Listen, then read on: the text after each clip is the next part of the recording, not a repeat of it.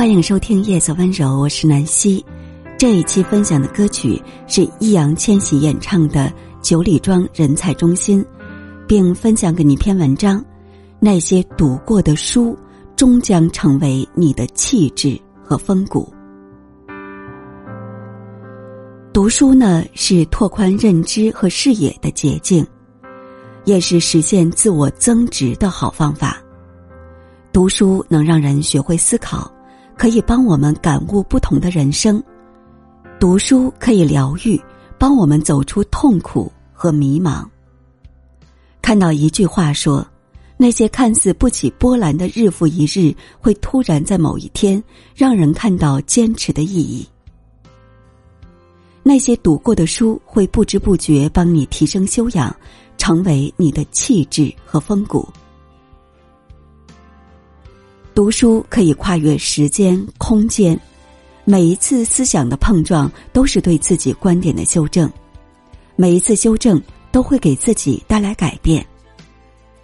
一本好书就像一扇门，带领我们走向未知的世界。多读书能充实我们的头脑。开卷有益，任何领域的书，静下心来阅读。都能带给我们认知的提升和成长的收获。阅读也许不会带来立竿见影的效果，但坚持阅读，日积月累，就会渐渐形成自己的知识体系，让人变得更加从容、平和，更具思考力和判断力。读书让我们视野更开阔，处理问题时也能全面的评价人和事。书是盾牌，帮我们抵挡浮躁诱惑，帮我们更好解答疑惑。一个人人生的高度，就是他脚下书本的厚度。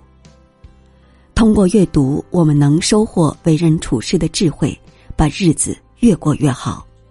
我们读过的每一本书，都是一种内在蓄力，帮我们以更好的姿态应对生活中的各种难题。当我们拿起一本书的时候，就像走进了一个不同的世界。一本好书像一个学识渊博的老师，帮我们解答生活的困惑。